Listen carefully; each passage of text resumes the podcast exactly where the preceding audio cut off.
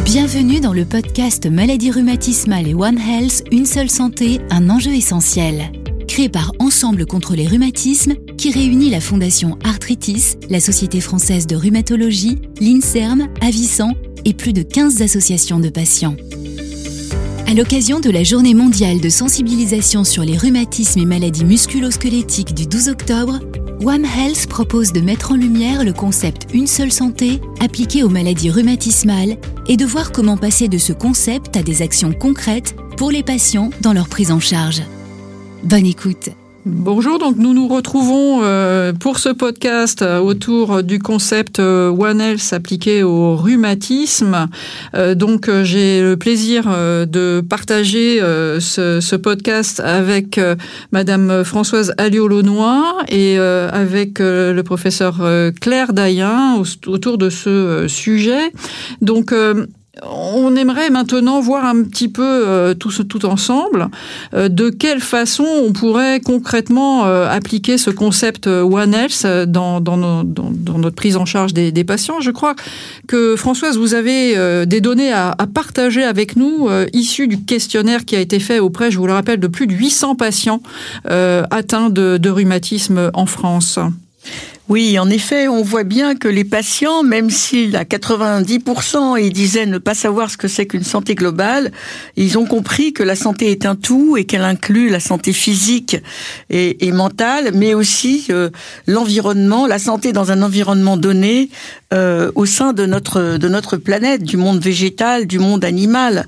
Et donc, euh, comment mettre en pratique ce, ce concept une seule santé dans la vie de tous les jours quand on est atteint d'un rhumatisme euh, inflammatoire ou quand on est atteint d'un rhumatisme plus mécanique comme l'arthrose, l'ostéoporose ou la fibromyalgie.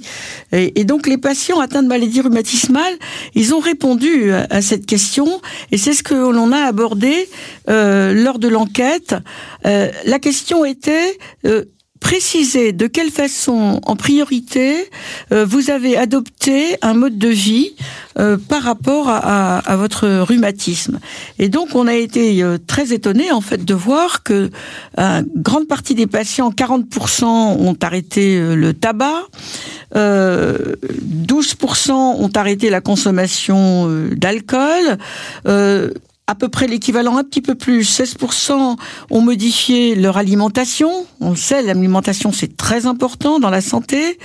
Euh, certains même ont, ont, déménagé pour une petite euh, partie dans une région où un climat et l'environnement leur semblent favorables. Et puis euh, certains ont mis à 25% en place des outils pour gérer le stress et les émotions. Ça, je crois qu'on va en parler parce que c'est une partie très importante quand on est atteint d'une maladie chronique douloureuse avec des conséquences sur sur les fonctions et bien sûr aussi physiques et mentales. Et puis euh, une réponse très importante aussi, c'est en pratiquant une activité physique euh, à 40%. Donc ça, c'est un point euh, important. Non, je me trompe, pardon, à 4, à peine 4%. Et puis d'autres euh, qui sous-tendent sans doute euh, des, euh, des techniques pour pouvoir en effet soulager leur rhumatisme. Donc on voit que dans ces réponses-là, la priorité est apportée à un certain nombre de points, le tabac, l'alcool, l'alimentation, la gestion du stress, mais que l'activité physique reste encore sans doute un questionnement pour les patients et donc je pense aussi pour les, pour les praticiens. Alors ce sont effectivement des, points euh, tout à fait intéressants, même si euh, semble-t-il euh, au, début de ce, questionnaire et, je le répète avant ce podcast, beaucoup de patients n'avaient pas forcément bien des explications autour de ce qu'était le, le, concept de One Health. On voit que dans leur vie quotidienne, finalement, ils vont adapter leur mode de vie autour d'éléments qu'ils pensent pouvoir jouer un rôle dans leur dans leur rhumatisme. J'ai de demander à Claire Dayen qu'est-ce qu'elle en pense, comment, euh, quels seraient les conseils d'une professionnelle euh, pour essayer d'adapter euh, certains facteurs environnementaux. Comment, comment est-ce que tu verrais les choses? Alors, la première réponse que j'ai envie de donner, elle concerne les professionnels de santé. C'est tout d'abord être capable d'identifier ces différents facteurs, parce que je pense que malheureusement, dans nos consultations, On ne recherche pas encore assez bien le bien-être mental et de voir la composante stress qui peut être ou non vécue par nos patients, tout d'abord. Et cette composante, on l'a vu, a un rôle important potentiellement sur les poussées, surtout sur le ressenti, et doit être prise en charge. Et donc, en tant que professionnel de santé, je pense qu'on a, euh, euh, on a le devoir de la dépister et d'essayer d'accompagner euh, les patients dans cette prise en charge. Et c'est vrai également pour les autres facteurs de risque. tu disais dans l'autre podcast, Corinne, que tu posais la question aux, patients sur leur alimentation, s'ils avaient des régimes d'exclusion effectivement, ce dialogue est important à avoir euh, avec nos patients et probablement euh, encore pas assez nourri euh, dans les consultations médicales. Donc, première chose, diriger plutôt pour les professionnels de santé, essayer de, capturer potentiellement les facteurs de risque et le, et le bien-être émotionnel de nos patients. Si maintenant je me situe du côté patient, quels conseils on pourrait donner? Euh, donc, euh, bah, sur la gestion du stress, effectivement, euh, plus de 25% des, des, patients ont mis des choses en place. Donc, il y a des, des, outils qui existent. On peut avoir accès dans certains CHU. on a la chance d'avoir des psychologues dans les services qui peuvent accompagner les patients. mais sinon, en ville, malheureusement, ça reste un service payant. il peut y avoir des outils simples comme la, cohérence cardiaque. C'est un outil que j'utilise beaucoup avec mes patients qui sont des exercices de respiration que l'on pratique trois fois par jour et qui ont montré des effets intéressants sur la gestion du stress et sur la douleur chronique. Et les résultats sont assez spectaculaires, je dois dire. Ça fait faire à peu près un ou deux ans que je recommande systématiquement euh, euh, aux patients chez qui j'en vois un intérêt et avec euh, finalement un outil très simple qui peut aider les patients. Euh, pour ce qui est des autres facteurs de risque, dont le tabac, effectivement, il y a toute une information qui est nécessaire à, faire. Évidemment, tout le monde sait que le tabac est mauvais pour la santé, euh, mais euh, de passer à l'action pour arrêter le tabac, c'est pas si simple. donc l'explication est quand même importante, même si c'est évident. Le professionnel se doit de rappeler euh, les conséquences du tabagisme, et notamment dans les rhumatismes inflammatoires, mais pas que. On sait aussi dans les hernies discales, le côté néfaste sur les lombalgies, potentiellement sur le cartilage dans l'arthrose, etc. Donc il y a un effet euh, qui doit être expliqué aux patients et ensuite eh ben, essayer de les accompagner. Il existe des tabacologues, il existe des sites internet euh, faits par le gouvernement euh, qui donnent de nombreux conseils, de nombreuses adresses et qui sont donc importants à, à, offrir comme repère aux patients qui souhaitent entamer ce genre de démarche. Et puis pour l'alimentation, eh bien la discussion est importante. Il faut que les professionnels savent de quoi ils parlent euh, pour pouvoir donner les meilleurs conseils, puisque je sais qu'il y a encore beaucoup de médecins qui recommandent des régimes d'exclusion. Euh, on en a parlé tout à l'heure, mais pour moi, ça ne peut pas être recommandé à large échelle. Je ne dis pas que chez certaines personnes, ça ne puisse pas avoir un effet. C'est vraiment de l'individuel et du ressenti du patient, mais à large échelle, c'est plutôt néfaste. Donc, il faut que les professionnels soient bien informés et puis qu'on accompagne les patients. Si certains sujets souhaitent faire des régimes d'exclusion, ils en sont tout à fait libres. Mais à ce moment-là, il est important qu'il y ait une diététicienne qui puisse rééquilibrer les choses pour compenser d'éventuelles carences, euh, que ce soit en fer dans des régimes euh, végétariens ou végétaliens, en fibres dans les régimes sans gluten ou en calcium dans les régimes sans laitage. Donc l'accompagnement est important, l'accompagnement est pluridisciplinaire. Euh, voilà, et on parlait de l'activité physique. L'activité physique. Juste un petit point, Claire, je me permets de redire, c'est bien 40% des patients qui ont euh, modifié leur activité physique. Hein. Je, je, le redis, je rectifie. 40% des patients donc qui pratiquent euh, une activité physique adaptée à leur rhumatisme. Voilà probablement en partie suite au podcast euh, de l'année dernière, hein, puisque c'était, euh, vous vous en souvenez, euh, la journée Ensemble contre les rhumatismes était centrée autour de l'activité physique. Je pense que ça a été une sensibilisation importante auprès des patients. Excuse-moi Claire, je, te laisse poursuivre. Non, non, c'est très bien. L'activité physique est effectivement un des, des éléments importants qui va donc longtemps, on a eu cette image de dire euh, j'ai mal aux articulations, euh, bah, plutôt je, je me repose. Et maintenant, on aura le, discours inverse, que ce soit dans les rhumatismes inflammatoires ou dans les pathologies mécaniques. On sait euh, que l'activité physique adaptée, bien sûr, à la pathologie a des effets bénéfiques, que ce soit en termes de tonus musculaire, mais pas que. On sait que ça diminue le profil inflammatoire et puis que c'est très bon pour le moral. Et on en a parlé tout à l'heure pour le stress et le moral, ça améliore la qualité du sommeil. Donc bien des choses qui sont des éléments clés pour le, bien-être global des patients. Donc effectivement, l'activité physique doit être promue. Ça peut euh, se faire aussi au travers de professionnels comme les kinésithérapeutes, mais l'objectif, c'est vraiment que le patient s'approprie euh, son activité physique et plutôt mette en place des routines euh, régulières ou des pratiques régulières d'activité physique adaptées si nécessaire. Oui, puis je crois qu'il faut les encourager en fait, euh, les médecins, euh, les, professionnels de santé, euh, évidemment, sont à même de prodiguer des encouragements aux patients parce que c'est difficile lorsque l'on a été parfois longtemps sédentaire, ou lorsque les douleurs euh, ont immobilisé la personne, euh, et qu'elle a pu d'ailleurs aussi prendre un peu de poids, ça aussi, les malades atteints de rhumatisme en parlent, eh bien, il faut leur donner des éléments concrets. Euh, il y a des phrases qui sont inutilisables, comme par exemple, bougez-vous, ne restez pas dans votre fauteuil. Ça, c'est des choses qui, évidemment, peuvent être encore entendues par les patients, et mais ça n'est pas très utile, on va le dire ainsi. Hein. et donc, il faut donner ces éléments concrets. Et moi, je dirais que comme élément concret, il faut sans doute pratiquer une activité physique euh, qui fasse plaisir, ça peut être la marche, tout simplement. Hein. Il n'y a pas de compétition à l'activité physique, elle doit être régulière, elle doit être progressive et elle doit peut-être aussi se faire dans un environnement favorable, c'est-à-dire qui permette aussi de gérer le stress sur une route agréable. Euh, voilà, c'est ce genre d'activité physique dans les maladies rhumatismales qui semble en tout cas acceptable pour la grande majorité. Il y en a certains d'ailleurs qui sont atteints de rhumatisme et qui vont faire du sport de plus intensif ou de haut niveau. Voilà, mais euh, il faut adapter à chaque cas. De... Oui. Oui, merci pour ces éléments. Et c'est vrai que c'est souvent quelque chose que euh, je discute beaucoup avec mes patients qui peuvent dire, bah voilà, moi j'ai trop mal pour pratiquer l'activité physique. Finalement, on explique bien le cercle vicieux qui est de dire, eh ben, j'ai trop mal, donc je pratique moins d'activité physique. Donc finalement, eh ben, je me déconditionne, donc j'ai encore plus mal. J'ai le moral qui baisse, donc je vais encore moins pratiquer d'activité physique.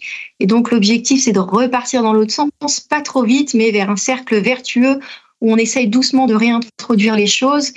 Euh, et donc, bah, moi, j'essaie de, fixer des petits objectifs à mes patients en regardant le podomètre qu'ils ont sur leur smartphone et en disant, bah voilà, on va essayer euh, de passer de 2000 pas à 5000 pas. On va se donner cet objectif-là. Voilà, il faut être progressif et comme vous dites, faire euh, prévaloir le plaisir. et puis la sécurité, se dire qu'ils sont pas en danger. Oui, tout à fait. Et puis, euh, il y a eu à un moment donné une grande folie en disant il faut faire 10 000 pas, 12 000 pas, 15 000 pas. C'était surtout 10 000 pas. Mais en fait, un certain nombre d'études euh, dernièrement ont, démontré que 6 000 pas semble être une moyenne raisonnable pour des personnes qui éventuellement ont des problèmes de, de rhumatisme. Ça convient tout à fait bien. Je suis complètement d'accord avec ça, Claire. Absolument. L'important, je pense que c'est effectivement, comme, comme vous le dites toutes les deux, hein, c'est d'adapter euh, au profil du patient et, sans, sans, sans, se mettre des objectifs trop, trop, trop difficiles qui risquent au, contraire de, de décourager le, le patient s'il n'atteint pas cet objectif. Alors, si maintenant on, prend encore un petit peu plus de recul autour de ce concept de One Health, hein, et, je voudrais à ce propos revenir sur ce qui s'est passé euh, au moment du Covid, non pas que ce soit, je sois omnubilé par le Covid, mais clairement sur le One Health, ça a été un élément euh, important. Euh, au moment de la pandémie, et singulièrement en février 2022, le conseil scientifique dirigé par Jean-François Delfrécy a euh, interroger, euh, interpeller, je dirais même plus, euh, le gouvernement en disant que cette pandémie, donc qui est une, qui était et qui est toujours une, zoonose, nécessitait une réorganisation de beaucoup d'instances hein, et par exemple le développement de, sites de détection d'épidémies à l'échelon mondial, d'être capable d'interagir de façon intelligente par exemple, avec les vétérinaires. C'est pas c'est pas l'habitude hein, des médecins de travailler avec les vétérinaires. Donc, ce sont des professions qui qui sont, enfin qui étaient en tout cas jusqu'à présent assez euh, scindés. Donc finalement plusieurs euh, propositions pour essayer euh, à l'échelon mondial de, de, pouvoir réagir en temps voulu à une pandémie. Alors là, on n'est pas en train de parler de pandémie, on est en train de parler de rhumatisme inflammatoire, mais peut-être que l'on pourrait euh, réfléchir euh, à des interactions. Alors tu l'as déjà un petit peu dit, euh, déjà dans nos réseaux, de travailler avec les diététiciennes, avec les kinés, avec pas mal de, professionnels de santé. Et puis je pensais également, je ne sais pas ce que tu en penses Claire, mais par exemple sur la question des polluants ou même des modifications alimentaires, est-ce qu'il y a une réflexion un peu plus internationale pour se dire on va essayer de dépister tel ou tel polluant et de voir quel est son impact ou leur impact sur le rhumatisme. Je crois que vous aviez mis en évidence euh, dans, dans, dans ce travail préparatoire euh, une application smartphone hein, qui euh, essayait de voir si les modifications du climat pouvaient induire des poussées de polyarthrite rhumatoïde. Il y a un travail qui a été publié là-dessus pour essayer de d'identifier les éléments en cause. Donc quel, quel serait ton ton point de vue, qu'est-ce qui se fait, qu'est-ce qui pourrait se faire pour vraiment être dans une santé globale avec euh, des initiatives un peu plus larges que celles que l'on peut prendre euh, dans notre cabinet? Question difficile, j'en suis consciente. C'est une question difficile, mais une question passionnante. Et ben c'est sûr qu'on a, commencé au départ à parler de, à vouloir promouvoir le pluri ou multidisciplinaire en disant déjà on met des, des disciplines euh, à côté, on utilise plusieurs intervenants différents, comme tu l'as dit.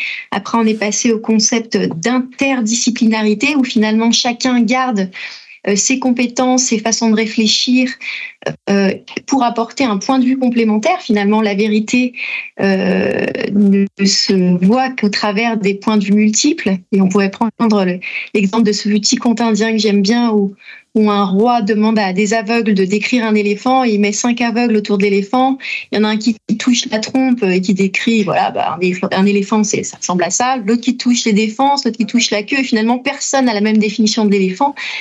Personne n'a raison, personne n'a tort, mais c'est la complémentarité des approches qui nous permet d'avoir une vision globale des choses. Et donc, voilà, l'interdisciplinarité doit être favorisée. Et comme tu disais, on n'a pas l'habitude. Et euh, pour avoir essayé de construire un projet où j'ai finalement euh, réuni des gens d'horizons, euh, enfin, pas que, pas que moi, on était nombreux, hein, mais très différents, du géographe au sociologue, au climatologue et à l'épidémiologiste, au médecin, et on se rend compte que, bah, en fait, on parle pas le même vocabulaire, et c'est donc pas si simple. Et, et en fait, on a besoin d'apprendre à travailler ensemble. Et je pense que ça, quelque part, c'est qu'on n'a pas cette culture et que dans la formation, ça devrait euh, transparaître beaucoup plus tôt.